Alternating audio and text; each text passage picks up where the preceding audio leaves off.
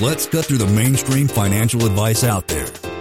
This is your quick financial tip from your rich uncle. Yeah, so if a person turns 65 and older, they're eligible for these, these expenses. What exactly does Medicare cover? So Medicare has two main parts, Part A and Part B. One is your inpatient hospital coverage and the other is your outpatient medical coverage. So Medicare will cover just about anything that is medically necessary all the things that you have come to expect in your regular health care, preventive exams and vaccines, things are covered under Medicare. And then Medicare also covers doctor's visits and lab work and surgeries. If you have an MRI that you need to have, if you have cancer and you need chemotherapy. So any medically necessary treatment is typically covered by Medicare. Some of the things that Medicare doesn't cover would be elective procedures, cosmetic procedures, dental, vision, and hearing are a big one. Those are things that fall outside of Medicare. And Medicare also doesn't cover long term care expenses. So it doesn't cover assisted living or nursing home stays, but it does cover all of your medical needs and retirement. So just like you would go to the doctor today under 65 and present your health care card, you would do exactly the same thing once you're 65 and you'd be presenting your Medicare card.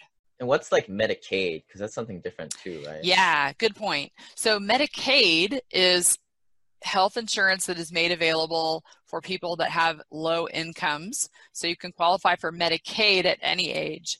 Medicare is for people 65 and older and certain people with disabilities that are younger. So technically you could qualify for both. And if you did have Medicare and you were also low income and qualified for Medicaid, Medicaid would step in to help pay some of the deductibles and things that Medicare doesn't cover. And so those two can work together with Medicare primary and Medicaid secondary. So I also caught in there that Medicare does not pay for assisted living or that kind of end of stage care. At what point, what happens? Yeah, a lot of people don't realize that, and sometimes it's too late. So if you're aware of it early enough, you can purchase things like long term care insurance. That's a policy that I've gotten for my parents, and they pay a premium every month that goes toward their future future eventual needs for long term care.